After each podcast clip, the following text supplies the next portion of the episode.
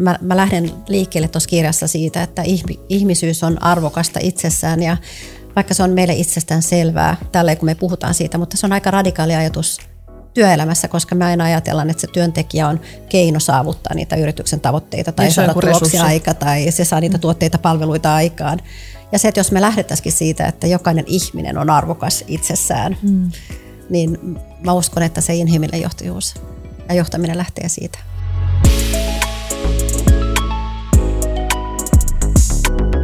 Tervetuloa Ilona Rauhala podcastiin. Hei, tota, Paula, sä oot kirjoittanut kirjan Inhimillinen strategia ja ihan tota, tosi kiinnostavaa päästä sukeltamaan tähän kirjaan ja keskustella sun kanssa inhimillisyydestä ja strategiasta. Mun nimittäin ensimmäinen ajatus oli se, että mitenköhän nämä niin kuin liittyy yhteen, mutta me kuullaan kohta. Tervetuloa. Kiitos paljon, ihan olla täällä. Miten sulle kuuluu? Hyvää kuuluu. Aivan mahtavaa aamu, kevätaamu, aurinko paistaa ja aamu on alkanut hyvin hiihtolenkillä ja nyt on ihana päästä juttelemaan sun kanssa tästä kirjasta. Ja tämä on ollut tota, itse asiassa tämän kirjan lukemisen myötä, mutta sitten myöskin sen myötä, että mä osallistuin tähän kirjajulkkariin ja sitten siellä tapasin myöskin sun miehen ja luin hänen kirjan, Petteri Kilpisen kirjan ja sitten tapasin sun äidin, niin siis musta tuntuu, että mä oon niin päässyt jotenkin tutustumaan sun maailmaan ja mä oon ollut aivan niin kuin häkeltynyt kaikesta siitä, ähm, runsaudesta ja suvereenisuudesta, mitä sun elämään liittyy. Että tota, et siinä mielessä saat aivan, niin kuin jotenkin saat, saat uskottava kirjoittaja tällaiselle kirjalle. Kiitos, kiitos ja tervetuloa mun maailmaan. joo, joo.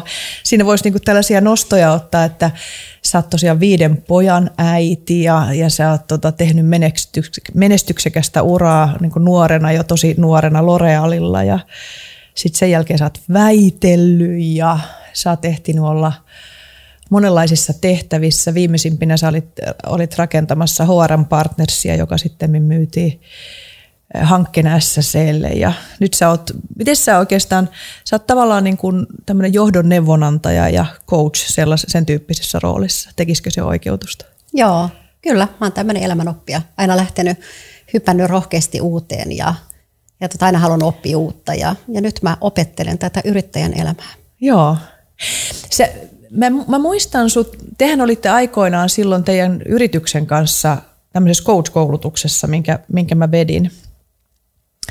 Ja, tai siis olin siellä joitakin päiviä valmentamassa. Ja mä muistan jotenkin, mä en tuntenut sua aikaisemmin silloin mitenkään, mä muistan jotenkin, että sä jäit mulle niinku sieltä mieleen sellaisena – Eh, niin kuin tarkkanäköisenä, että, että jotenkin kun koulutuksissahan on, on monenlaisia ihmisiä, niin sit se jotenkin hirveän hienolla tavalla siinä niin kuin lopussa kiteytit, kiteytit sen coachingin ja, ja mulle tuli semmoinen, että no toi ihminen kyllä nyt niin kuin tajus jotakin tosi syvää, jotakin enemmän, mitä tällä kurssilla ehkä ei kuitenkaan vielä edes opetettu. Muistatko sä itse tota, niitä aikoja?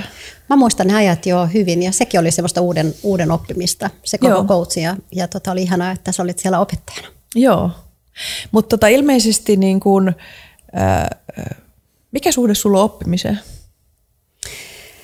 Siis mä rakastan oppimista. Jos mun pitäisi kuvata, kuvata itseäni, niin, niin kyllä mä sanoisin, että mä oon jotenkin semmoinen aina uuden oppija ja aina ollut utelias. Ja se ehkä kumpuaa siitä, että että tota, mä, oon jo, mä oon lapsena ollut, ollut tilanteessa, että mä oon asunut monessa eri maassa mm. mun perheen kanssa ja, ja mä oon mennyt maihin, ihan tuntemattomiin maihin, aika erikoisinkin maihin, tällaisia kuin Iran ja Vietnam ja Etelä-Afrikka ja muut. Ja mä en ole aina osannut kieltä ja, tota, ja mun on pitänyt aika nopeasti sitten selviytyäkseni siellä, niin, niin oppii paljon uutta. Ja, ja tota, se on ehkä synnyttänyt semmoisen uteliaisuuden, kaikkia uutta kohtaa, että mä mielellään heittäydyn ja ja hyppään tuntemattomaan ja, ja sitten siellä oppimalla sitten selviää sen, rakennan sen mun oman polun. Joo. Oliko se itse asiassa niin, kun mä keskustelin tämän sun aivan viehättävän 87-vuotiaan äidin kanssa, joka oli siis herran sellainen roolimalli, että hänestä todella tuli mun roolimalli. Oliko se niin, että sun isä on tehnyt uraa pöyryllä? Joo. Että te olette sen takia niin kuin matkustanut niin paljon Joo, monessa näin. paikassa. Ja, Joo. Joo, mä yritin sun äidiltä jotenkin udella sitä, että onko Paula siis aina ollut tällainen, tällainen, että kun mä olin aivan häkeltynyt kaikista siitä, että mitä sä teet ja, ja niin kuin näin, mutta ihanaa. Mm. Sulla on hyvät geenit. kyllä, kyllä. Tota, Miksi sä Paula kirjoitit tämän kirjan?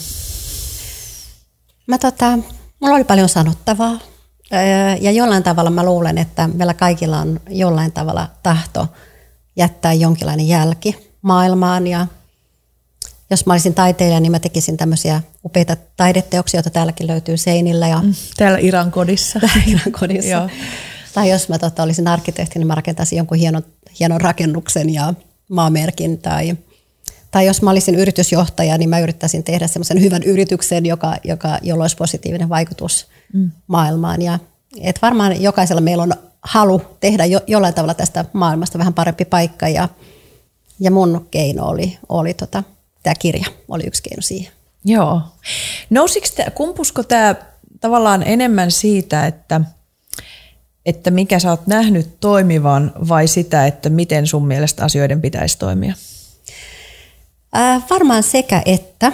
Että tavallaan tähän kirjaan, kirjaan tota ajo ne omalla tavallaan ne ehkä epäkohdat, mitä mä näen, olen nähnyt yrityksissä tietysti, kun on ollut, ollut sekä itse, itse tota yritysjohtajana että, että tutkijana, että sitten tämmöisenä tämmöinen valmentaja, coachina, johdon neuvonantajana, niin on nähnyt paljon niitä epäkohtia, jotka voisi olla paremmin. Mm.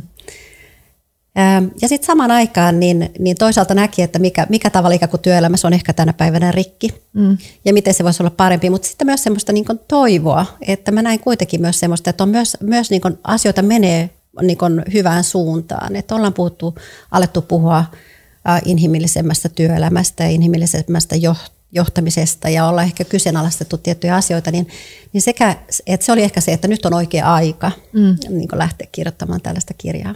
Joo, koska jos ajattelee niin kuin strategiaa sanana, niin se, se niin kuin helposti kuulostaa aika semmoiselta kovaltakin sanalta ja mm. vähän semmoiselta niin kuin etääntyneeltä sanalta. Niin mä huomasin, että kun mä sain tämän kirjan, niin mulla oli eka niin kuin vaikea liittää näitä kahta mm. sanaa niin kuin yhteen. Mm. Ja, ja sillä aivot löi jonkin verran eka niin kuin tyhjää. Mutta sitten kun luki tämän kirjan, niin jotenkin tota, tämä muodosti hirveän niin kuin hyvän ja myöskin kuitenkin loppujen lopuksi aika ymmärrettävän kaaren. Mm. Tästä tota, sä oot väitellyt, siis tämä oli tosi mielenkiintoista. Sä sanot täällä, että sun oma väitöskirjan keskeisiä teorioita oli niin kuin evoluutioteoria, jota sä vertasit strategisen johtamisen teorioihin. Ja, ja sitä, että miten niin kuin kyvykkyydet syntyy, kehittyy ja säilyy. Siis tosi mieletön aihe. Kyllä. Tota, miten, mikä sinua sai niin kuin löytämään tämmöisen aiheen? Ähm, sekä se, mulla ei ollut niin mitenkään se aihe annettuna silloin, kun mä lähdin tekemään. Että te, ei ollut te, joku tutkimusryhmä, mihin etsittiin? Mm, ei. Niin tavallaan täällä, tai tämä oli tutkimusryhmä, johon etsittiin, että eli me lähdettiin tutkimaan suomalaisten yritysten kilpailukykystrategioita – tai ylipäätään länsimaisten yritysten tilanteessa, missä globalisaatio muutti toimintaympäristöä kovasti ja oli, oli paljon semmoista, toimintaympäristö oli kovassa murroksessa ja sitten lähdettiin miettimään, että miten, miten yritykset ylipäätänsä pärjää siinä, siinä kilpailussa. Ja, ja sitten oikeastaan niiden haastattelun jälkeen mä oikeastaan lähdin tai havaitsin, että oikeastaan se on, että pitää olla se oikea strategia, tehdä oikeat strategiset valinnat, mutta ennen kaikkea pitää olla ne, ne kyvykkyydet toisaalta ne oikeat kyvykkyydet, toimeenpana sitä strategiaa ja sitten tarvittaessa myös pitää olla se kyky muuttaa niitä kyvykkyyksiä, kun toimintaympäristö muuttuu. Ja, tota, ja tämä löydös sai sitten mut tekemään nimenomaan väitöskirjan strategisista kyvykkyyksistä ja niiden kehittämisestä monikansallisissa yrityksissä. Ja sitten mä olen jälkikäteen miettinyt, että, että mikä siinä oikeastaan kiehto myös niissä kyvykkyyksissä, niin, niin ehkä osittain se oli se, että, että mä löysin, että ihmisille tuli paikka, että mä pystyn niiden kyvykkyyksien kautta, koska siihen liittyy tietysti, siinä on paljon muutakin, mutta osaaminen omalla tavallaan, niin, niin se oli ehkä yksi keino – keino tota, saada jollain tavalla ihminen mahtumaan siihen strategiaan mukaan. Niin, niin kuin niiden kyvykkyyksien kautta. Joo, kyllä. Niin kuin täällähän tota, täällä on tällainen, että tämmöinen ö, lause täällä kirjassa, että vuonna 2020 World Economic Forum arvioi, että 50 prosenttia kaikista työntekijöistä, se 50 prosenttia on iso luku, mm. kaikista työntekijöistä tarvitsee uutta osaamista mm. vuoteen 2025 mennessä – Nythän me ollaan enää kolmen vuoden päästä siinä, siitä. Ja että 40 prosenttia työväestä joutuu muuttamaan ydintaitojaan viiden vuoden sisällä. Mm. Eli tavallaan osa tarvii uutta osaamista ja osa joutuu niin kuin kokonaan ne ydintaidot mm. kehittämään. Mitä Kyllä. eroa näillä kahdella on? Mä luulen, että me ollaan ihan niin valtavan murroksen edessä ylipäätänsä siitä, että, että, että tietyt toimialat muuttuu niin digitalisaation myötä niin perusteellisesti, että, että me joudutaan olla ihan jopa niiden ydintaitojenkin ää, muuttumisen äärellä. Mutta kaikista, niin kuin, kaikista koko työväestöstä 50 prosenttia tarvii uudelleen, uudelleen koulutusta, tämmöinen niin up tai reskilling. Ja tota, se on ihan valtava, se on niin valtava määrä. Ja, ja sitten tota, ja me, sitä me ei ratkaista sillä myöskään, että, että me ajatellaan, että meillä on vääränlaista osaamista, että irtisanotaanpa nämä ja nyt me rekrytoidaan Joo, nämä muutosvastarinta. niin, niin, jo, jo. Että, ja sitten, sitten tota, rekrytoidaan uutta osaamista. Mm-hmm. Että me, me, ei, me ei ratkaista sitä sillä, vaan meidän pitää yksinkertaisesti ymmärtää, niin kun katsoa eteenpäin, ymmärtää minkälaista, minkälaisen murroksen äärellä eri toimialat on, mm. tunnistaa ne kyvykkyys- ja osaamistarpeet ja lähtee niitä rakentamaan. Ja tämä on myös se odotus työntekijöiltä. Henkilöstö odottaa, että, että tehdään näkyviksi niitä, niitä kyvykkyys- ja osaamistarpeita ja annetaan mahdollisuus kouluttautua. Kuka tämän muuten, onko sinulla siitä tietoa tai käsitystä tai ymmärrystä, että kuka tämän kyvykkyyksien kehittämisen maksaa? Tuleeko se niin kuin yritysten maksettavaksi vai yhteiskunnan julkisilla varoilla vai yksilöiden henkilökohtaisen? No siihen ensinnäkin talkoisiin tarvitaan sekä yhteiskuntaa, mm. yrityksiä että, että yksilöitä. Että mun mielestä se lähtee jo siitä, että me, me annetaan koulutuksen kautta niitä tiettyjä niitä tiettyjä ää, tämmöisiä metataitoja, mm. niin kuin, ja, ja siihen tullaan, me puhuttiin äsken paljon oppimisesta, mm. mutta myös sitä niin kuin taitoa oppia ja mm. uudelleen oppia, ja että jo, jo semmoinen luodaan se perusta sen koulutuksen ää, kautta, ja siinä tietysti yhteiskunnalla on iso rooli, mutta sitten kyllä, kyllä tota, ja, ja kyllä mun mielestä niin kun yhteiskunta myös osallistuu, jos on tämmöisiä isoja rakenteellisia muutoksia, niin voi osallistua ja, tukea sitä niin, että me... me Onko se tota, esimerkiksi nyt ollut kuulla vaikka tämä niin kun tekoälyn tai keinoälyn, näitä on ollut tämmöisiä yliopistojen näitä kursseja ja koodikouluja, niin onko nämä niin kuin niitä, että... Hmm. Joo, esimerkiksi? Ne esimerkiksi, että kun meillä on, meillä on isoja rakenteellisia muutoksia, tulee digitalisaatiota, mm. tulee vihreitä siirtymää tai muuta, niin kyllä mun mielestä silloin yhteiskunnankin kannattaa, se on niin oikeanlaista satsaamista, että satsataan siihen osaamiseen. Ja kyllä mun mielestä on yritysten intresseissä ja, ja yritysten intresseissä ja vastuulla myös huolehtia niiden omien työntekijöidensä osaamisesta. Mikä sun näppituntuma on siihen, että, että kuinka niin kuin tietoisia tai tosissaan yritykset ottaa tämän asian vai onko siinä paljon hajontaa erilaisten yritysten tai toimialojen välillä? No kyllä pitäisi ottaa vakavasti ja tosissaan, koska eihän, eihän yritykset yksinkertaisesti pärjää, jos ei mm. niillä ole oikea oikeita kyvykkyyksiä ja osaamisia, eikä voida tosiaan mennä siihen, että, että ajatella irtisanotaan näin, joilla ei ole oikeaa osaamista ja rekrytoida niin, joilla on oikea osaamista, niin, niin, tota, niin kyllä, kyllä on syytä ottaa tosissaan. Mm. Onko sinulla näppituntumaa siitä, että kohdistuuko tämä tiettyyn koulutustasoon tai tiettyyn niin toimialoon, vai onko tämä esimerkiksi niin kuin läpileikkaavaa ihan asiantuntijoista ylimpään johtoon? Kyllä mä sanoisin, että se on niin kuin ihan läpi leikkaavaa. Tietenkin on toimialat, josta, jotka on eri lailla murroksessa, mutta kyllähän niin tavallaan tämä, tämä koko vastuullisuuden tarve, vihreä siirtymä, se kohdistuu moneen toimialaan yhtä lailla kuin digitalisaatio kohdistuu moneen toimialaan ja sitä, sitä kautta. Mutta kyllä mä näen, että se, että se menee ihan, ihan läpi organisaation. Mm. Tässä sun väitöskirjassani tota, jotenkin, tämä on mielenkiintoista, kun sä peilaat tätä muun muassa juurikin siis vaikka dar, darwinismiin ja tämmöisiin, sä puhut näistä erilaisista ilmiöistä, mutta sitten tässä kirjassa, niin sulla on, se tavallaan niin kuin kuvaat kahdenlaista paradigmaa, että toisaalta tämmöinen niin kilpailuun perustuva paradigma ja sitten toi, toinen on tämmöisen niin vastuulliseen arvonluontiin paradigma, vastuullisen arvonluonnin paradigma. Ja nyt tässä kirjassahan tavallaan niin puhut tämän vastuullisen arvonluonnin paradigman puolesta. Mm. Mutta miten sä niin kuin yksinkertaistaisit näitä, näiden kahden paradigmaeroa? No toinen, toisen tehtävä kilpailun paradigma, niin se lähtee jo siitä, että, että me luodaan, tuotetaan voittoa osakkeenomistajille.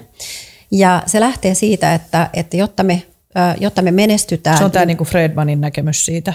Eikö joo, niin? ja sitten jo. ylipäätänsä, että me menestytään, niin meidän pitää, tai me menestytään sillä, että, että me kukistetaan meidän kilpailijat ja me näivetetään ne meidän kilpailijat, niin sitten me ollaan se voittaja Ja, tähän, ja tämä on se kilpailun paradigma. Ja sitten tietysti tähän liittyy semmoisia, että johto ja hallitus yleensä tekee sit yhdessä sen, tekee tämän, tämän tota suunnitelman, että miten ne kilpailijat tota, kukistetaan – ja sitten ne lähtee jalkauttamaan tätä strategiaa. Tämmöistä niin sotaterminologiaa. Niin, mm. käytetään sotaterminologiaa ja kilpailun terminologiaa ja, ja silloin se koko, koko strategiakieli on semmoista, niin kuin, siinä käytetään sotaretoriikkaa ja sitten siinä on semmoista niin kilpailun, että me lähdetään nyt kilpailemaan ja lähdetään voittamaan, lähdetään vallottamaan markkinoita, otetaan markkinaosuuksia, tota, meillä on voitettavia taisteluita, että et, et se on koko se. Mutta on war room, meillä on sotahuoneita. Sotahuoneja, ja. juuri näin. Ja sehän on ihan valtavan yleistä. Ja sitten kaikki tämä, että ja nyt me jalkaut, nyt kun meillä on tämä meidän sotasuunnitelma, niin sitten me jalkautetaan se niin tämähän on, niinku, täh, tämähän on niinku vallitseva paradigma tänä niin päivänä. Niin sulla on itse asiassa täällä tämmöinen kappale, että minkä mä voisin lukea, että on hätkä, hätkähdyttävää huomata, minkälaista ihmiskäsitystä yrityksissä edelleen viljellään. Ihmiset nähdään resursseina tai alaisina, joita esimiesten on ohjettava direktio-oikeuteen turvautuen, ja monet yritysjohtajat tuntuvat edelleen ajattelevan, että uudistumisen esteenä on ihmisten muutosvastarinta ja kyvyttömyys uudistua. Näyttää siltä, että moni yritys on jäädyt kilpailun paradigman vangiksi. Mm, kyllä. Ja se on se, millä, millä, miten me, meidät on, niin kuin, mihin meidät on niin kuin opetettu ja koulutettu. Mm. Ja, tota, ja vielä monet strategia viitekehykset ja koko ajattelu niin, niin on niin kuin tämän, tämän mukaista. Ja, sitten, ja, ja, tota, ja siihen mä halusin, halusin muutosta. Ja, sit sä tuot, ja sitten, no sitten tota, on tämä tota, vastuullisen arvonluonnin paradigma. Joo. Miten se on? Se lähtee tavallaan siitä, että, että tota, me halutaan ennen kaikkea luoda arvoja keskeisille sidosryhmille ja sillä tavalla, että me kunnioitetaan ympäristöä ja siihen se liittyy siihen vastuullisuuteen. Ja, ja sen sijaan, että me katsottaisiin, että mitä muut, tai ylipäätänsä me mietitään muista, muista toimijoista ennen pikemminkin verrokkiyrityksinä, mm jotka, jotka, jotka on tärkeitä olemassaololla, ei voi haastaa meitä parempiin suorituksiin, mutta me ei pyritä kukistamaan kilpailua tai näivettämään näitä, näitä kilpailijoita, vaan pikemminkin me nähdään, että mitä me voidaan mahdollisesti tehdä yhdessä. Ja siinä me lähdetään tämmöistä niin ekosysteemiajattelusta mm. liikenteeseen. Ja halutaan niin kuin kasvattaa arvoa yhdessä ja, ja tota, näille keskeisille sidosryhmille. Ja silloin myös me ei lähdetä tämmöisellä ajattelua, että meillä on joku valmis strategia, joka me jalkautetaan, vaan me lähtökohtaisesti jo halutaan kuulla näitä keskeisiä sidosryhmiä, mukaan lukien ne ihmiset, jotka työskentelee siellä yrityksessä tai organisaatiossa. Me uskotaan, että itse asiassa niillä on todella hyviä näkemyksiä ja semmoista osaamista, mitä me halutaan kanavoida tähän strategiaprosessiin. Ja Täysin vallankumouksellinen ajatus. Kyllä. Mutta mut siis, vaikka toi tavallaan kuulostaa niin, kuin niin, niin kuin tärkeältä ja sitten kuitenkin tosiaan siis mekin molemmat tiedetään, että se ei läheskään aina toteudu mm. edelleenkään, vaikka siitä Juuri paljon näin. puhutaan. Just näin. Kyllä. Tota, sulla on täällä, sä puhut niinku tästä humanokratiasta ja, ja siitä, että on niinku mahdollista rakentaa yritys, joka on samanaikaisesti iso ja nopea, kurinalainen ja voimaannuttava, yrittelijäs, harkitseva ja rohkea. Ja tota, eli tavallaan tämmöinen niinku motto, että inhimillisyys ennen byrokratiaa. Mm. Joo, kyllä. Et, mm, ja, ja siinä, tässähän mä viittaan siihen Gary Hamellin Humanocracy-kirjaan, mm. jossa, että jos mun, mun kirja käsittelee paljon sitä strategiaa ja, ja johtamista, niin, mm. niin, niin Gary Hamellin kirjassa on, on paljon myös sitä organisoitumista. Ja, tota, ja sen takia nämä täydentää mun mielestä kauhean kivasti toisiaan, että se, se Hamellin kirja tuli Mä olin aika pitkällä, mä olin, mulla oli kirja oli jo aika pitkälle va, kirjoitettu siinä vaiheessa, kun se kirja tuli ulos ja mä olin jotenkin ihan valtavan ilahdu, ilahtunut, koska mun mielestä me oltiin, oltiin paljon niin kuin samalla asialla ja, ja toisaalta mun mielestä ne myös todella hyvin niin kuin täydentää toisiaan. Joo. Minä vuonna se kirja muuten tuli? Mielestäni tuli viime Sehän, syksynä. Se on tää, joo, niin että joo. se on, se on niin kuin niinkin uusi kirja. Joo, joo. kyllä. Joo eikö Hämeellähän on kuitenkin, se on niin kuin pitkän linjan on. kuitenkin, Joo. Niin kuin, onko se niin kuin, siis kirjoittanut strategisesta ja, ja tämmöisestä. Niin kuin. Ja lähtenyt haastamaan sitä johtamista ja, Joo. ja muuta jo pitkään, pitkään Joo. ajan. Joo. Tota, ähm, ootas nyt kun mä, niin se mun piti kysyä tästä inhimillisestä, kun tavallaan kun mä luin tätä, niin sitten kun tavallaan mielessä koko ajan risteilee, että no niin, no just näin, ja näinhän se pitäisi olla. Ja sitten mä kuulin itseni sanovan, että no näinhän se pitäisi olla, mm. mutta sitten kuitenkin käytännössä. Ja mä mm. huomasin, että mulla niin kuin itselläni pyöri niitä ajatuksia, että onko nämä kirjan ajatukset just sellaisia, niin kuin, että katsotaan maailmaa vaaleanpunaisten linssien läpi ja, ja vähän tämmöinen niin kuin John Lennon tyyppinen, että imagine all the people living in peace. Ni, niin tota, Miten sä niinku itse ajattelet, että onko tämä enemmän niinku ideologiaa vai näetkö sinä, että tämä tulee olemaan niinku isossa mittakaavassa todellisuutta jossain vaiheessa? No mä näen... Ja mä myönnän, että se on iso kysymys. Kyllä, tämä on iso, iso kysymys. Äh, mä näen, että sen on ihan pakko, siitä on pakko tulla todellisuutta, koska ihmiset ei enää hyväksy sitä vanhaa tapaa toimia. Ja, ja sen takia tässä koko ajan niin kun, tavallaan, on tavallaan se vanha tapa toimia ja sitten on nämä ihmiset, jotka on niin herännyt siihen, että jos lähdetään ihan, ihan tota, niin liikenteessä myös sitä, mikä niin muuttuu toimet. Ihmiset on nyt noussut parikaadelle tämän ilmastonmuutoksen takia mm. tai, tai miituu liike tai rasismia vastaan tai muuta. Että, että musta tuntuu, että ihmiset vaan on niin kyllästyneitä siihen vanhaan tapaan toimia ja ihmiset ei enää hyväksy sitä. Ja sen seurauksen meillä on ollut iso su- irtisanoutumisaalto Yhdysvalloissa, että, että mä niin näen, että se on ihan väistämätöntä, että ihmiset ei enää halua tulla kohdelluiksi, ne ei enää hyväksy sitä vanhaa tapaa toimia. Se on yksi asia, mm. että mun mielestä silloin me, pako, me, me, me ollaan pakotettuja tämän muutoksen äärelle. Y- yritysten on pakko muuttua. Yritykset on aina ajatellut, että ihmisten pitää muuttua, mutta, mutta tässä mun mielestä yritysten pitää mm. tällä hetkellä niin muuttua.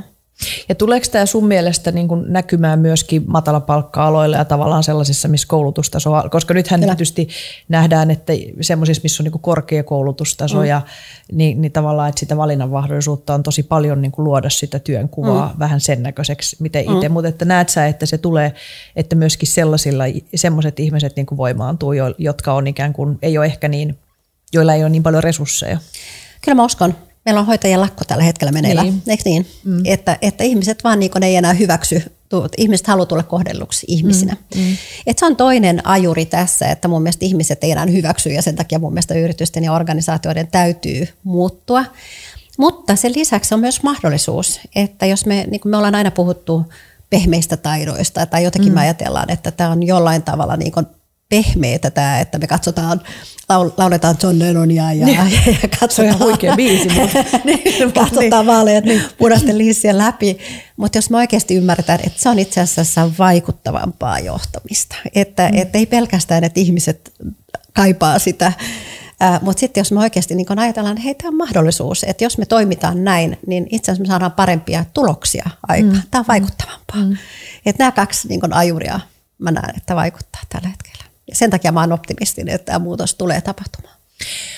Näetkö jo, että on yrityksiä ja organisaatioita, joissa tämmöinen ajattelutapa on vallitsevaa? Sitten tietysti sulla on täällä kirjassa nyt esimerkiksi näitä Timo Lapin yrityksiä, Helttiä ja Fondia, jotka sä oot nostanut tässäkin niin kuin esimerkiksi, mutta, mutta onko ne tällä hetkellä enemmän semmoisia niin kuin pieniä esimerkkejä vai onko sitä muutosta kuinka paljon on tapahtunut? No jos me hei, katsotaan, niin kuin mitä on tapahtunut niin kuin parin viime vuoden aikana ympäristövastuullisuudessa. Eikö niin? Se oli alkuun aika niin kuin marginaalista. Jotkut yritykset lähti siihen. Ja sitten me ollaan nähty, miten laajasti nyt yritykset on lähtenyt siihen niin kuin ympäristövastuullisuuteen. Ja toisaalta, sit mikä on niin kuin äärimmäisen mielenkiintoista on myös se, että, että ei, ei tämän, tänä päivänä rahoittajat tai sijoittajat lähde niin kuin rahoittamaan sellaisia yrityksiä, jotka ei to, toimi, toimi ympäristövastuullisesti. Mm. Niin jos mä ajattelisin, että me saataisiin tämä sama ilmiö aikaan ihmisvastuullisuudessa, niin se on se, mikä antaa, kun mä sanoin, että mä näin paljon myös semmoisia toivoa, mm. niin, niin mun mielestä on, on tapahtunut ihan mieletön asia ympäristövastuullisuuden suhteen. Mm, ja mä totta. uskon, mm. että me pystytään tekemään se sama ihmisvastuullisuudessa. Mm, mm. Mitkä sulle olisi siitä sellaisia näkyviä esimerkkejä, koska nythän ton tämä ympäristövastuullisuus se on todellakin niin kuin nyt kähtänyt isosti liikkeeseen. Mitkä olisi sellaisia niin kuin merkkejä, mistä me ruvettaisiin niin kuin näkemään, että no nyt tämä ihmisvastuullisuuskin on nyt kähtänyt? No pelkästään se, että ihmiset vois paremmin. Mä kirjoitan tuossa kirjassa, että me, me ollaan niin katsottu paljon niin luonto, luonnonkantokykyä mm. ja todettu, että, että, tota, että, me, että meidän, niin kuin, me ollaan ylitetty luonnon kantokyky, mutta kun katsoo näitä mielenterveys tilastoja, niin kyllä me ollaan myös ylitetty monessa mielessä ihmisten mm. kantokyky. Mm. Ja tota, mun Se on karua, pitää, karua luettavaa. Siihen pitää niin suhtautua yhtä vakavasti kuin tähän luonnon kantokykyyn, niin ihmisten kantokykyyn. Ja, ja meillä on tänä päivänä niin haastavia mielenterveysongelmia, niin se on yksi. Ihmiset mm. vois, ihmiset niin vois paremmin. Se on, puhutaan jo aika hygieniatasosta, mutta, mm. mutta mm. Tota, siitä se olisi yksi selkeä merkki. Miten, tota, no miten sitten, koska jos ajattelee, kun sä puhuit äsken niin rahoituksesta, että ei lähdetä enää rahoittamaan, niin mitä, ja sitten kuitenkin yrityksiä paljon ohjaa kuitenkin se, että mitä rahoitetaan ja mm. mitä omistajat on mieltä. Mm. Niin mitä sä siellä niin kuin näet, että mitä hyötyä tästä olisi niin kuin omistajille ja rahoittajille, että jos, jos ihan sinne päin niin kuin lähdetään katsomaan? No kyllä mun mielestä se, että yritys toimii vastuullisesti, niin, niin viime kädessä niin, niin mä ajattelen, että ihan, ihan tota, kuluttajat, mikä on termi, mistä mä, mitä mä en hirveästi tykkää, mutta jos me puhutaan kuluttajista, niin mm. ne tulee äänestämään myös jaloillaan. Et nyt ne äänestää jaloillaan ympäristövastuullisuuden mm. puolesta, ja mä uskon, että tulee äänestämään jaloilla myös ihmisvastuullisuuden puolesta. Mm. He ostaa ähm, tuotteita ja palveluita ja brändejä, jotka sitoutuu niin ympäristövastuullisuuteen kuin ihmisvastuullisuuteenkin. Mm. Mm. Se, joo, ja toi Tuo kuulostaa hyvältä mittarilta ja, tietysti kyllähän niitä tietysti seurataan. Mm. Et me aina tiedetään, että jos jossakin kuullaan, että jotkut olosuhteet on jonkinlaisia, niin se, siitä tulee, niin kuin, siitä tulee niin kuin kollektiivisesti isoa paheksuntaa. Mm. Sä puhut tässä tota, nyt sit näistä niin kuin strategiaprosesseista ja sä oot, tota, sä oot sä oot paljon fasilitoinut strategiaprosesseja ja sä puhut tota perinteisestä niin kuin strategiasta ja sit ihmiskeskeisestä strategiasta. Niin miten sä kuvailisit näitä eroja? No yleensä se lähtee siitä, että, että ollaanko me ylipäätänsä kiinnostuneita kuulemaan ihmisten mielipiteitä, mm. että, että perinteinen strategiaprosessi menee, me jotenkin tehdään paljon toimiala-analyysiä, me tehdään strategisia valintoja ja sitten me lähdetään niin miettimään niille toimenpanosuunnitelmaa, me luodaan tavoitteita, mittareita ja sitten me niin sitä kautta lähdetään jalkauttamaan niitä. Ja, ja lähtökohtaisesti siinäkin me ajatellaan usein, että, että se riittää, että meillä on, on hyvät strategiakonsultit ja johto, joka tekee sitä, hallitus tekee, mm. että se viisaus asuu, asuu tavallaan johdossa. Ja jo pelkästään se ihmiskeskeinen strategiaprosessi on siinä, että me halutaan kuulla ja kuunnella niin kuin meidän keskeisiä sidosryhmiä, ymmärtää ja me osallistetaan, otetaan niitä mukaan siihen. Ja sitten me tehdään niitä niin kuin valintoja myös niin kuin sen ihmiskeskeisesti. Mm. Mutta se on niin kuin tavallaan semmoinen dialoginen prosessi, missä me, missä me ja, ja, ja se on totta tärkeää, että... Niin se puhut osallisuudesta ja dialogista paljon Kyllä. tässä kirjassa. Joo, Joo just näin. Ja, ja tavallaan se ei saa, se ei saa olla semmoista, niin kuin ne ei saada et parempi olla osallistamatta kuin se, että osallistaa tavallaan keinotekoisesti, että me mukamas osallistetaan, mutta oikeasti mehän tiedetään niin johtona, että miten nämä asiat menee. Niin tota, mieluummin sitten ei osallisteta ollenkaan. Että, et tota, mutta, mutta ihmiskeskeisessä strategiaprosessissa me ollaan aidosti kiinnostuneita ihmisten mielipidestä ja asiakkaathan on myös ihmisiä. Mm. Mm. Sidosryhmät on ihmisiä, rahoittajat on ihmisiä mm. ja, ja muuta, että, ja henkilöstö tietysti, mutta me ollaan aidosti kiinnostuneita siitä, niin niistä näke, nä, näkemyksistä ja siitä osaamisesta. No miten tämä suhtautuu siihen, että jos tänä päivänä puhutaan paljon niin kuin datalla johtamisesta ja sitä, että meidän pitäisi niin kuin lukea ja ymmärtää sitä dataa, niin sitten helposti niin ajattelee, että siihen täytyy olla niin kuin aivan erityiskoulutus, että sä niin kuin osaat sitä dataa ymmärtää ja analysoida sitä ja tehdä siitä niin kuin johtopäätöksiä versus sitten, että kuka tahansa Matti Meikäläinen nyt ilman niin kuin sitä koulutusta sit voisi niin kuin sanoa, että tämä tuote myy paremmin kuin tämä tai meidän kannattaa laittaa liikkeitä tonne tai näin. Niin miten nämä niin kuin suhteutuu toisiinsa? Mm.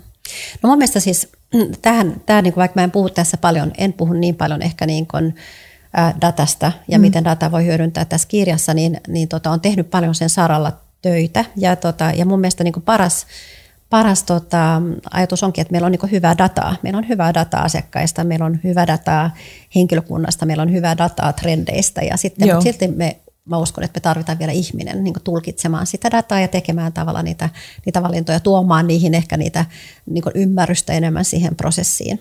Että näin, niin, se ei ole vaan se niin tummapukuinen konsulttiarmeija, jotka, jotka siellä sitten niitä lukuja murskaa ja sitten tuo sinne sen 300-sivuisen PowerPoint-dekin, Just näin. jossa kerrotaan, miten maailma makaa. Juuri näin. Juuri näin. Mutta data, se, että puhutaan inhimillisestä strategiasta, niin se ei sulje pois ollenkaan niin datan käyttöä päinvastoin.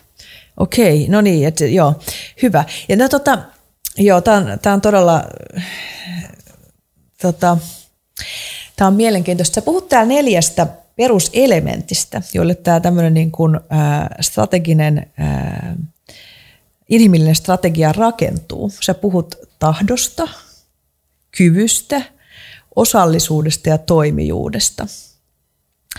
Niin tota, käydään nämä itse asiassa läpi niin kuin jokainen, mutta sitten mä haluan, varata, että puhutaan noista sit seuraavista asioista, että ei käytetä näihin niin kuin koko aikaa, mutta kerro tästä tahdosta. Jos mä lähden ylipäätänsä siitä liikenteeseen, että miksi nämä neljä elementtiä, mm. niin me ollaan ehkä liikaa ajateltu sitä, että, että kun me mietitään, että miten me saadaan strategia viettyä käytäntöön, niin me ajatellaan, että kunhan meillä on todella hyvät tavoitteet ja ne on niin kuin jyvitetty yksiköittäin, tiimeittäin, henkilöittäin. Ja sitten meillä on todella hyvät seurantajärjestelmät. Ja meillähän tulee koko ajan uusia viitekehyksiä siihen, että miten me tehdään valinnat, miten me asetetaan tavoitteet, miten me seurataan, minkälaiset tavalla kontrollijärjestelmät meillä on, että me seurataan niitä. Ja mun mielestä se on niin kuin ihmisten aliarvioimista tai ajatellaan, että me vaan niillä tavoitteilla pystytään mm. niin va- varmistamaan tai, tai että, että strategia menee käytäntöön tai, tai tota, jalkautuu. Mm. niin tota, että mun mielestä ihmisen, ihmisten pitää saada ymmärtää niin se iso kuva. Mun mielestä ihmisillä on oikeus tietää, että mikä se yrityksen tai organisaation suunta on, mihin me ollaan menossa – ja sen takia nämä neljä elementtiä, mm. että sen lisäksi, että, että meillä on ne tavoitteet, jotka me toivotaan, että ne muuttuu, muuttuu teoiksi siinä niin jokapäiväisessä tekemisessä, niin sen lisäksi niin oli tosiaan tämä tahto, eli ihmiset ymmärtää, että, että, että tota, mikä on se tarkoitus, mikä, mm. tällä, mikä on meidän ä, olemassaolon perusta, miksi mm. me ollaan olemassa, mitä me halutaan, mitä me tavoitellaan. Mm. Ja siitä syntyy yritykselle tai organisaatiolle tarkoitus, joka, joka on, on, on ihmisille merkityksellinen ja synnyttää sen tahdon olla edistämässä sitä, sitä yhteistä tavoitetta. Tai, niin, että vastaa tai tavallaan siihen niin kuin miksi-kysymykseen ja antaa niin kuin merkitystä. Miksi? Mä, mä muistan itse aikoinaan silloin, kun oli niin kuin nuori työuralla ja punnitsi sitä, että mihin, mihin tota, suuntaan lähtee, niin muistan hyvin, että miten nuorena sitten olin jossakin konsulttitalossa ja sitten mulle iskettiin ne jotkut tavoitteet siihen, niin mulle tuli semmoinen tosi ahdistava, ahdistava niin kuin olo. Ja mähän, mähän irtisanouduin. Mä olin niin kuin silleen, että en todellakaan, että jos tämä nyt on, niin kuin, annettiin jotkut niin kuin myyntiluvut ja mm. sitten jotain, niin kuin, just joku mittaristo, mm. niin, niin sehän on semmoinen, tietysti niin kuin me tiedetään, että yritysjohdossakin on paljon ihmisiä, joilla on tämmöinen niin kuin persoonallisuudessa tämmöinen kilpailullisuus korkealla, jotka periaatteessa niin kuin motivoituu just siitä, että näkee, että lukuja menee jossakin, jossakin Excelissä jonnekin ylöspäin. Mutta sitten tosiasiassa on, on paljon niitä ihmisiä, jotka ei motivoidu mm. siitä. Juuri näin. Ja, ja siinähän on usein niin semmoinen mismatch, että, mm. että tota, nämä ravihevoset ja, ja tota, kilpaorit siellä niin asettaa niitä ja luulee, että kaikki muut kiinnostuu niin. niistä. Niin. Ja varsinkin jos johdolla on esimerkiksi vaikka bonukset on sidottuna niihin tavoitteisiin, mm. niin, mutta se ei... Se Sehän on kauhean ymmärrettävää, että ne tykkää niin. jahdata niitä. Kyllä, kyllä. mutta se, mm. ei, niin kuin, se, se ei ole se, mikä, niin kuin, saa, millä saadaan koko niin kuin, henkilökunta syttymään Joo. niin sanotusti. Eli... Että käyrä menee Excelissä ylöspäin, niin ei kyllä. välttämättä viisarit värähdä niin Joo, siellä. juuri näin. Joo. Ja sen takia pitää olla, niin kuin, ja, ja siinäkin me, niin me erehdytään luulemaan usein, että kun me ollaan määritelty se purpose, se yksi tarkoitus, että mm. nyt meillä on tämä, että hei nyt me halutaan parantaa maailmaa ja meillä on Joo. nämä, että sitten silloin se, se on se sama, joka puhuttelisi kaikkia. Eli siinäkin pitää ymmärtää, että okei, että siinä, siinä vaiheessa, kun meillä on se tarkoitus määritelty, niin meidän pitää vielä ymmärtää, että mitä, mitä eri merkityksiä se luo mm. ja mikä on merkityksellistä kullekin. Mm, mm. Ja meidän pitää luoda vielä niitä merkityksiä, että siinä on, se on, siinä on vielä paljon tehtävää sen jälkeen ja, ja ne merkitykset luodaan just dialogissa. Niin ja sä puhut siellä, tota, mä mietin, että on, kun sulla on nämä kolme asiaa, tämä niin kuin inhimillistäminen ja sitten henkilökohtaistaminen ja sydämellistäminen, niin itse asiassa liittyykö nämä kaikki vaiheet nämä kaikki kolme elementtiä näihin kaikkeen neljään eri tasoon. Joo. Että niistä voi niinku puhua, että tämä on ikään kuin niinku matriisi, joka tästä niinku muodostuu. Joo. Voisiko, voisiko ajatella näin? tai se mun kirjassa on semmoinen niin kuva siitä. Mutta.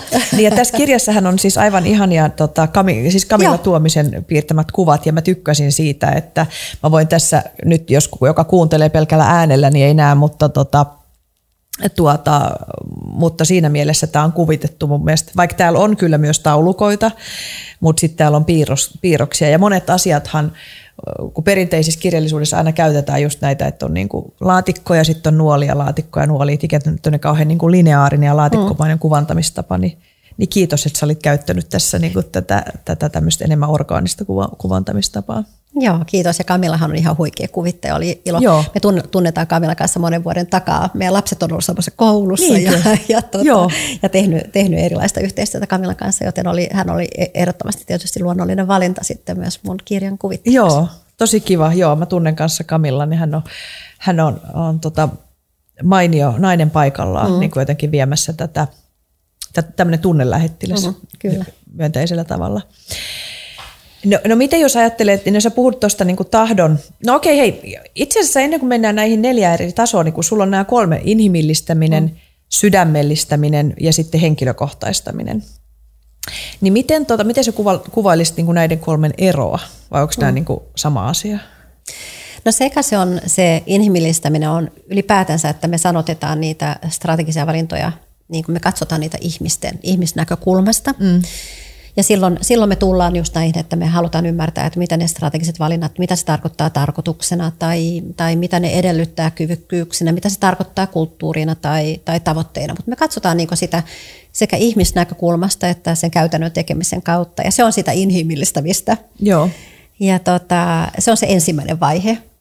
Ja sitten tämä henkilökohtaistaminen on sitä, että sitä katsotaan yksilötasolla. Niin, me viedään se jokaisen, että ei, hei Ilona, että, että tota sun kannalta tämä tarkoittaa, tämä meidän strategia tarkoittaa, että tämä, tämä on, tota, mikä sulle on merkityksellistä ja mitä, mitä osaamista sulta edellytään ja, ja tota, minkälaista oppimista se, ta, se edellyttää tai tarvii ja, ja tota, mikä on se sun, sun tapa toimia, ja, tota, jotta, sä, jotta sä olisit, toimisit meidän kulttuurin mukaisesti ja mitä, mikälaisia tekoja sulta edellytetään tässä jokapäiväisessä tekemisessä. Eli se viedään vielä se strategia niin jokaisen, jokaisen henkilön niin heti, heti tulee hyviä esimerkkejä meidänkin tästä perheenomaisesta tiimistä, missä me tehdään asioita. Että, niin kuin tosiaan miten niin kuin yksilöllisiä muotoja myöskin eri mm. asiat ottaa. Että jos on vaikka, että nyt me tehdään näin, niin, niin joltakin luonnistuu jotkut asiat hirveän mm. niin kuin näppärästi ja sitten joku taas ei luonnistu joltain toiselta. Että mm, mulle heti tuli mieleen, että miten kun tehdään tiettyjä asioita, niin mun ensimmäinen fantasia on se, että mä haluan mennä makamaan painopeiton alle ja mä en halua osallistua tähän. Onko sulla mitään sellaista asiaa muuten itsellä, että mitä sä, kun must, sä näyttäydyt mulle niin suvereenina, niin onko sulla niin kuin ollut työelämässä tai, tai onko sulla mitään sellaista osa-aluetta, mikä on sulle hankalampaa? Heti pakko kysyä tänne sivujuonne. Paljastuksia. tota, äh, ehkä just se, kun mua, mua kiehtoo niin paljon tavallaan se iso kuva ja tulevaisuus mm. ja mä haluan katsoa eteenpäin ja mä haluan oppia uutta, niin, niin ihan rutiinit on mulle todella. Ehkä pahinta, mitä, mitä mä tiedän, niin on matkalaskun teko mm. tai, tai tota, tuntikirjaukset tai jotain muuta tämmöistä. Ah, on hirveän viilonta tuli jo, niin, ja kuitenkin niitä, ei oikein, niitä on hirveän vaikea ulkoista. Kyllä, just Joo. näin. Joo. Just näin. No joo, mä tunnen tuossa hengenheimolaisuutta, mutta onkohan se aika monella yrittäjällä, että aika harva itse asiassa nauttii niistä Voi olla, pakollisista asioista. Sitä varten on olemassa painopeitto, jonka alle voi mennä makaamaan. Mun pitää ottaa toi laidata käyttöön. No sitten on sydämellistäminen, tai niin, itse asiassa niin, puhu, puhu, konkretisoidaan tätä yksilötasoa, että mitä se on, että se viedään vielä lisää sinne yksilötasolle. Tavallaan me tiedetään, mitä se tarkoittaa. Mitä se mm. tarkoittaa niin kun merkityksenä, mikä mm. sulle on merkityksellistä, mitä se tarkoittaa sun osaamisena, oppimisena, mm. mitä se tarkoittaa sun tapana toimia ja minkälaisia teo, tekoja mä sulta, sulta tota, odotan. Mutta sitten jos me mennään vielä siihen niin sydämellistämiseen. Siihen niin, tunnejuttuun. Sinne tunnejuttuun. Niin- Tunnetasolle. Niin, niin. niin mä haluan ilon tietää, että mitkä on niin sun, mistä sä unelmoit. Mm. Mitkä on, mikä on se su, sussa piilevä, se sussa oleva potentiaali, joka, joka me voitaisiin saada. Miten sä, mistä sä sytyt? Miten mm. me saadaan sut loistamaan? Mm. Eli miten me saadaan niin sun unelmat ja sitten ne tavoitteet, ne liiketoiminnan tavoitteet kohtaamaan. Joo. Itse asiassa kun sä puhuit, että tota, niin tämä jännä, kun tässä tulee flashbackkejä omista esimiehistä matkan varrella. Tietysti mä oon ollut niin pitkään yrittäjänä, että mullahan ei ole hirveästi ollut esimiehiä, paitsi asiakkaat on aina esimiehiä. Mutta mä muistan, kun mä olin ihan op, op, opiskelujen loppuvaiheessa, niin mä olin töissä Amiedussa. Ja mulla oli semmoinen esimies kuin Leena. Ja mä, nyt äsken kun sä puhuit tota juttua, niin yhtäkkiä sen Leenan kasvot tuli mun mieleen. Okay. Jolloin niin kun, ja siis niin, puhutaan niin, niin, niin olla 90-luvun lopulla. Mm. Niin. Niin, niin siellä oli niin kun Niin. Mä muistan, että hän kysyi Ihanaa. sitä. Leenalle Joo. terveisiä. Joo, todellakin. Terveisiä Leenalle, jos olet olemassa. Olet olemassa, tiedän sen. Mutta joo, niin. että tavallaan, että, että varmaan tämmöinen niin sydämellistäminenkin on ollut sellaista, että on ollut niitä yksilöitä, jotka on mm. tehnyt tätä.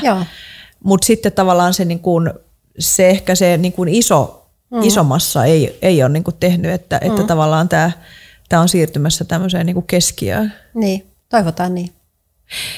Tunnistat sä itse omalla matkan varrella tota, esimiehiä, jotka on kysynyt sulta tätä, tai yrityksiä tai työnantajia, jotka on kysynyt tätä? No kyllä mun mielestä niin on, on omalla, omankin matkan varrella on niitä, ollut niitä hyviä tota, esihenkilöitä, jotka on, jotka on onnistunut sytyttämään sen oman, oman tahdon. Ja, ja nimenomaan mun mielestä se ei ole koskaan, mä en ole koskaan syttynyt semmoista ylhäältä alas johtamisesta tai siitä, että mulla on selkeät tavoitteet ja mittarit ja kaikkea näin, että, että mä oon aina jotenkin kokenut semmoista hirveän niin kuin, omaa vastuullisuutta, että mä haluan tässä ja mä päätän ja mä haluan onnistua ja mä haluan oppia.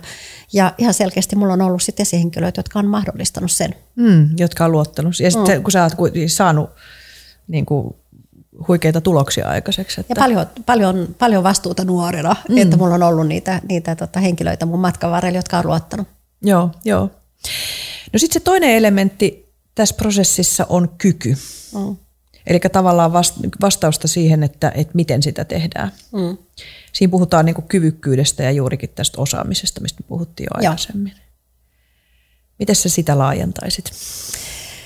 Se on, se on mun mielestä todella monella ä, yrityksellä ja organisaationa tänään aivan edellytys, että jos me tehdään tämmöisiä valintoja, mitä kyvykkyyttä se meitä edellyttää. Ja, ja tota, et mo, tällä hetkellä ehkä ne kyvykkyyksien puute on monen yrityksen kasvun este.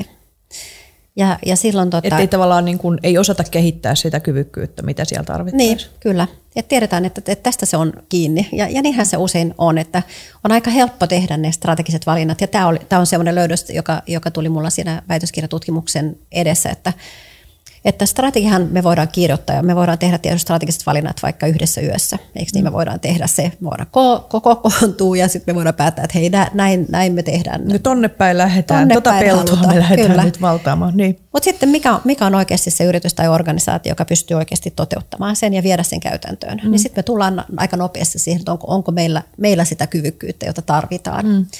Ja se ei ole pelkästään sitä osaamista, vaan siihen liittyy sitten tietysti niin se osaaminen, mutta myös onko meillä oikein prosessit, järjestelmät, teknologia, onko meillä oikein data, mm. johdetaanko me tätä kokonaisuutta oikein, niin siihen tullaan, tullaan näihin kysymyksiin. Mm.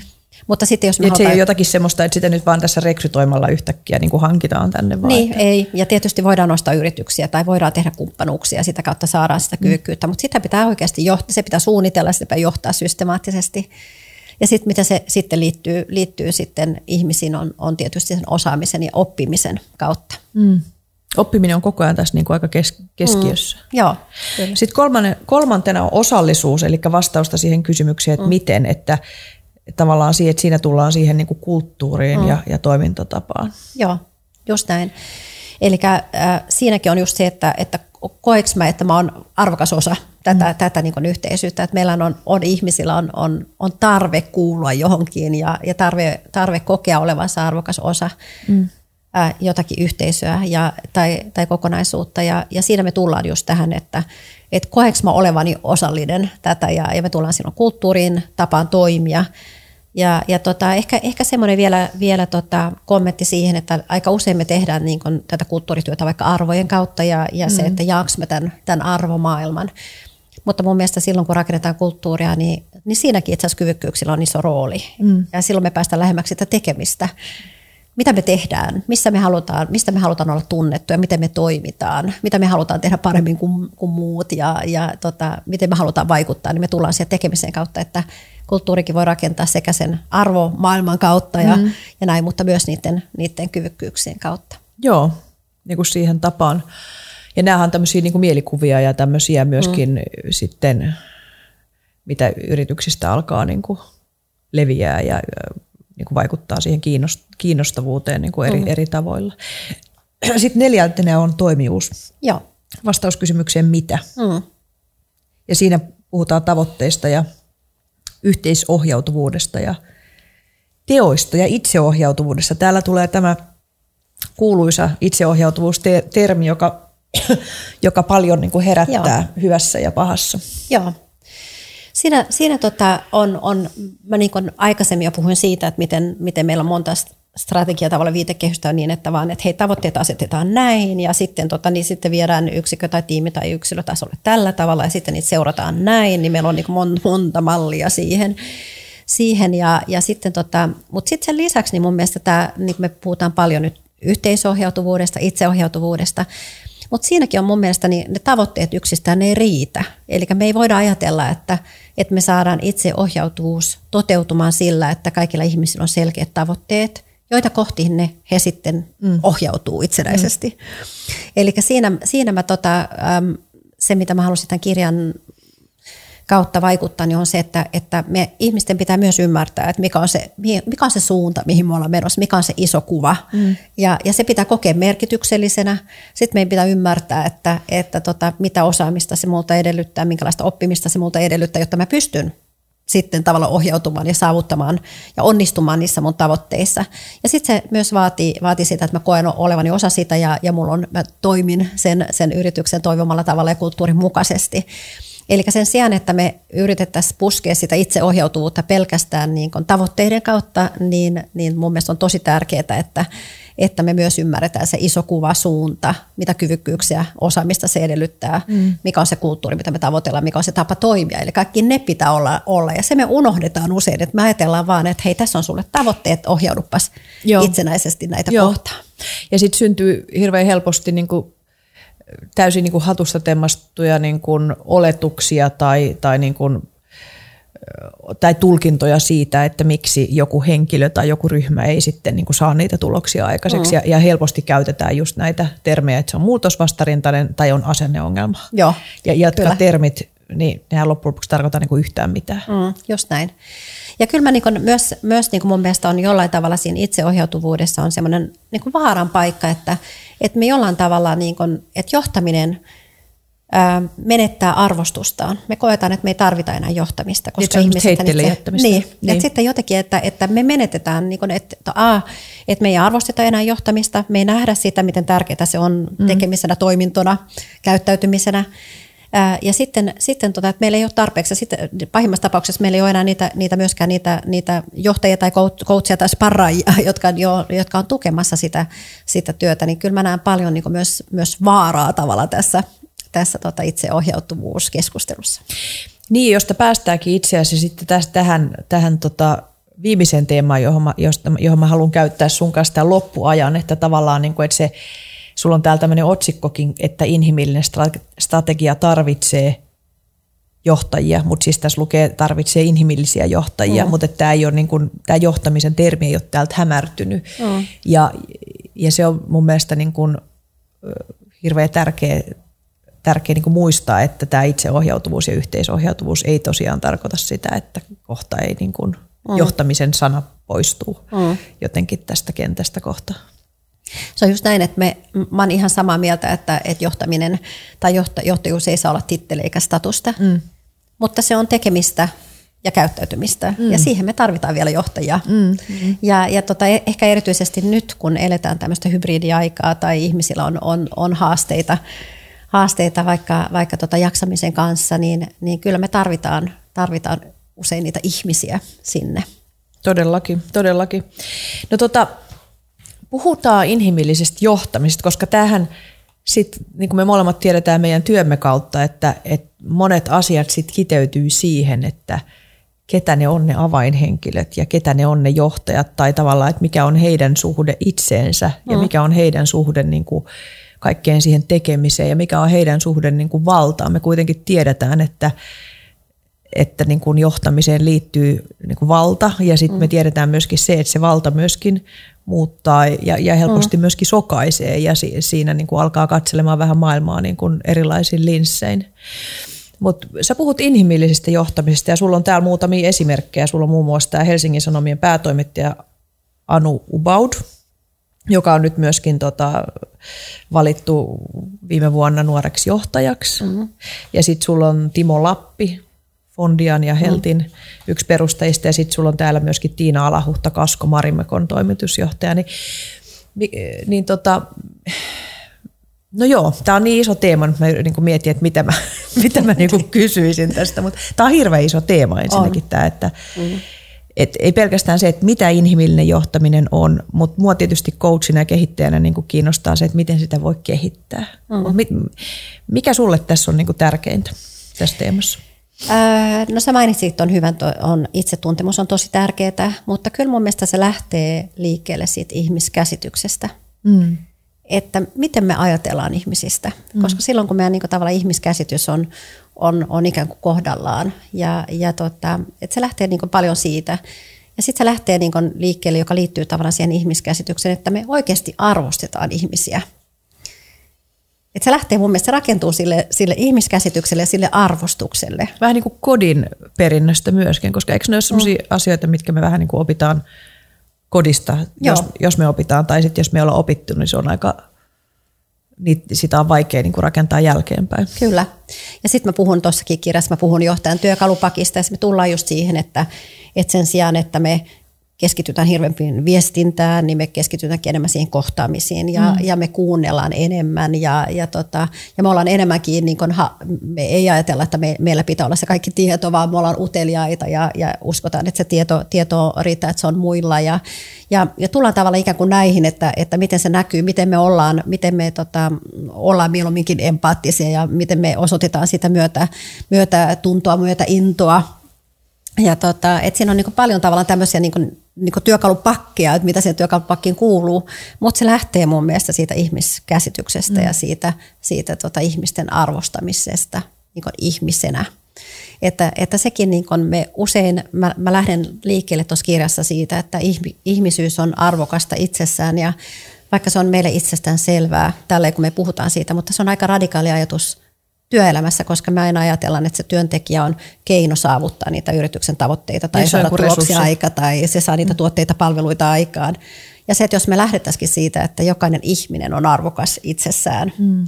niin mä uskon, että se inhimillinen johtajuus ja johtaminen lähtee siitä.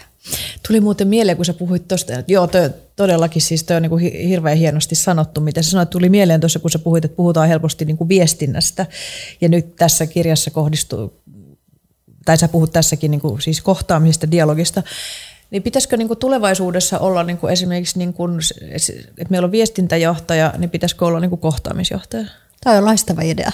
Mutta me usein me ajatellaan sitä viestintää samalla lailla, että se on semmoista niin ylhäältä alas viestintää. Mm. Me mietitään, että minkälainen viestintäkampanja ja minkälaista laittaa intranettiin ja mitä me kerrotaan nyt strategiasta ja minkälaiset kalvosetit sinne tulee ja, niin. ja muuta. Mutta sehän on semmoista niin kuin ylhäältä alas johtamista. Voi olla, että siinä on, on jotain kommentteja voi kirjoittaa intranettiin, mutta kukaanhan ei sitä tee. Että, että mieluumminkin viljeltäisiin niitä, niitä tota, nimenomaan niitä kohtaamisia. Mm, mm. Ja sitten kuitenkin tämä niinku dialogista esimerkiksi muistan, no Ellun kannat on esimerkiksi, niillähän oli jo aikoja sitten tämmöinen, niillä oli tämmöisiä dialogiprosesseja, mun mielestä mm. ne teki hirveän hienosti tämmöistä niinku somekampanjaa. Ja, ja, siitä tavallaan, niin kuin, ja monet yritykset puhuu niin kuin dialogista, mutta jotenkin, että siitä tulee niin kuin tämmöistä niin kuin läpileikkaavaa siihen strategiaan liittyvää. Mm. Niin. Kyllä, kohtaamis kohtaamisjohtaja hyvä niin, Ilona. hashtag. Kyllä. Rupea rummuttaa sitä. Saat käyttää. Saa käyttää, hei. Kyllä. Loistava. Koska tota, ja täällä on tota, Timo Lappi oli siellä sun kirjajulkkareissakin ja sä kerrot tässä kirjassa, että sä, sä coachasit häntä ja siinä oli niinku hauska esimerkki, miten, miten tota, hän oli sitten kysynyt sitä, että voitko sä coachata häntä, koska sun mies on niinku kilpailijalla töissä samalla toimialalla ja, ja miten niinku siinä tuli ne sun arvot niinku näkymiin tai koko molempien sun ja sun miehen arvot, että te ette niinku hahmota kilpailijoita kilpailijoina, vaan mm. että, että jos kaikki pärjää, niin se on niinku toimialalle mm. hyvä. Ja Timon arvot niin. tuli, tuli tuota esille siinä myös. Niin, kyllä. Ja sitten siinä oli se esimerkki myöskin, tämä oli ha, niin kuin hyvä esimerkki, että oliko se Fondiassa, oli joskus ollut tällä tavalla, että, henkilö, että yritys oli niin kuin just ja just pää, tai melkein päässyt mm. tavoitteisiin, mutta ei ihan, eli tavallaan niin kuin oli se, ei kuitenkaan ollut päässyt tavoitteisiin, eli, eli bonuksia ei niin kuin maksettaisi, mutta sitten hän oli hirveästi miettinyt sitä, että no pitäisikö ne kuitenkin maksaa, niin hän oli kysynyt sen henkilökunnalta. Mm ja henkilökunta oli päättänyt, että ei makseta, Kyllä. koska ei oltu päästy tavoitteeseen. Juuri näin. Ja tässäkin haastetaan sitä, että me jotenkin meillä on se käsitys ihmisistä, että ne on tämmöisiä oman edun tavoittelijoita, eikä ne välttämättä ole. Että meidän pitäisi vaan luottaa enemmän niin, ihmisiin. Niin, niin. Todellakin. Tota, vielä tuosta jotenkin tuosta inhimillisen niin johtamisen kehittämisestä, niin, niin miten sä,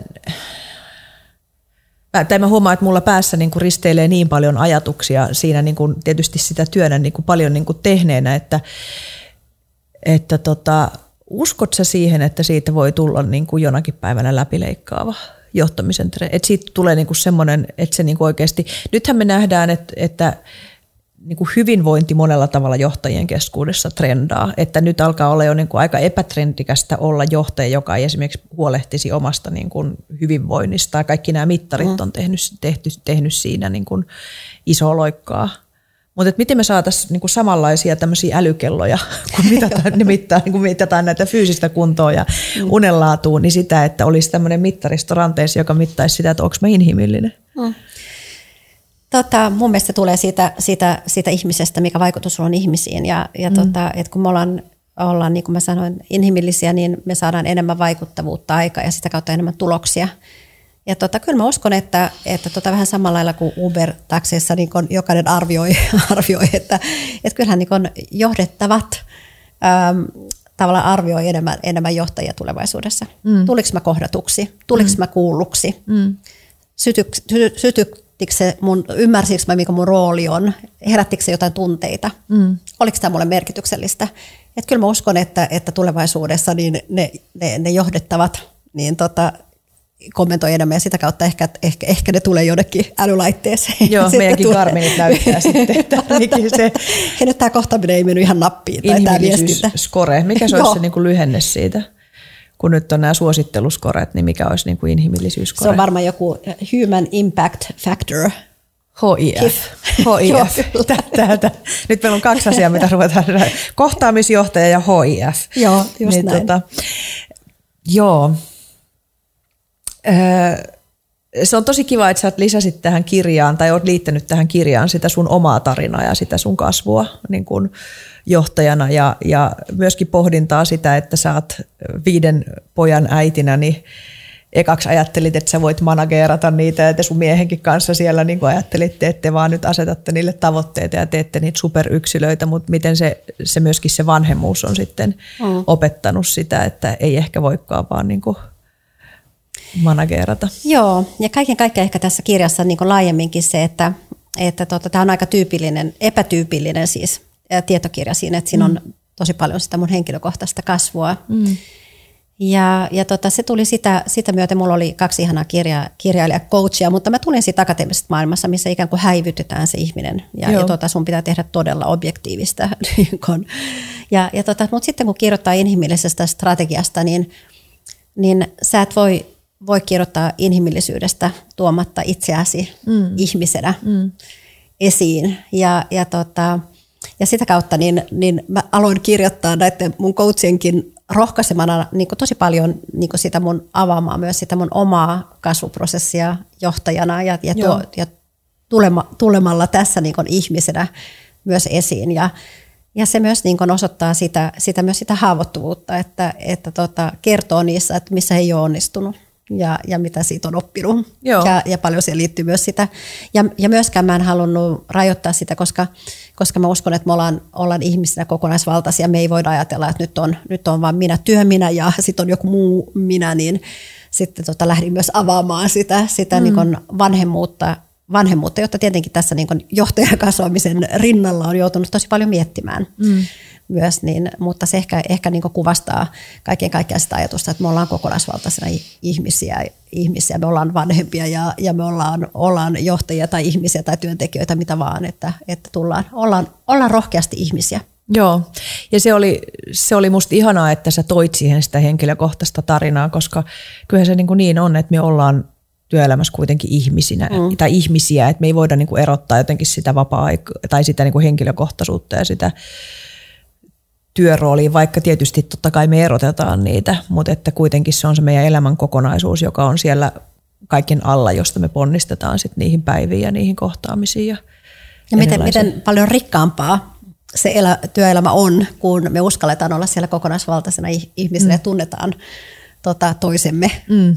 ihmisinä. Mm. Niin miten paljon parempaa ja rikkaampaa se työelämä voi olla. Joo. Ja sitten täytyy vielä sanoa tästä tota, siis tosiaankin mä suosittelen tätä kirjaa ehdottomasti, mutta tota, se, mikä tästä tekee vielä, vielä sit jotenkin uskottavan tästä sun kirjasta, että, että mäkin tunnen ihmisiä, joita sä olet johtanut ja, ja siellä on tietysti ollut niin kollegoita ja coacheja, niin, niin jotenkin se ihmisten, mitä he kertoo susta, että minkälainen johtaja ja esimies sä olet, niin sä todellakin olet niin kuin itse jotenkin niin kuin, sä niin kuin walk the talk, että sä oot, sä oot kävelevä esimerkki siitä, mistä sä puhut, että se ei ole vaan semmoista niin kuin hienoa yläpilveä kalvoilla ja kirjassa, vaan että niin se on itse asiassa Paula kuitenkin jotenkin aika harvinaista myös, että, että tota se kokonaisuus niin kuin sanoissa ja teoissa liittyy yhteen. Mm. Ja se on, se on ihan niin palaute, mitä on, on saanut tietenkin tämän kirjankin pohjalta, mm. että, että entiset kollegat on, on tullut sanomaan, että hei, että näinhän sä oot toiminut. Mm. Että koska on hirveän helppo puhua, että mitä johtamisen pitäisi olla ja, ja on niin, paljon vaikeampi helppo, elää niin. sitä, mm. sitä tuota todeksi, että se on ollut, se on ollut tosi liikuttavaa ja, ja tosi ihanaa saada sitä palautetta. Joo, ja täälläkin oli itse asiassa kauneasti kirjoitettu se, mitä sun oli sitten susta sanottu, kun sä lähdit sitten tota, nyt näihin nykyisiin tehtäviin. Mm. Kiitos Paula ihan hirveästi, hirveän paljon tästä keskustelusta ja tota, kiitos siitä, että olet, olet jotenkin niin elä, elämänmakuisella tavalla tuot tätä tärkeää viestiä tähän, tähän työelämän kenttään ja kiitoksia. Kiitos, tämä oli aivan ihana keskustelu. Kiitos sulle Ilona. Kiitos.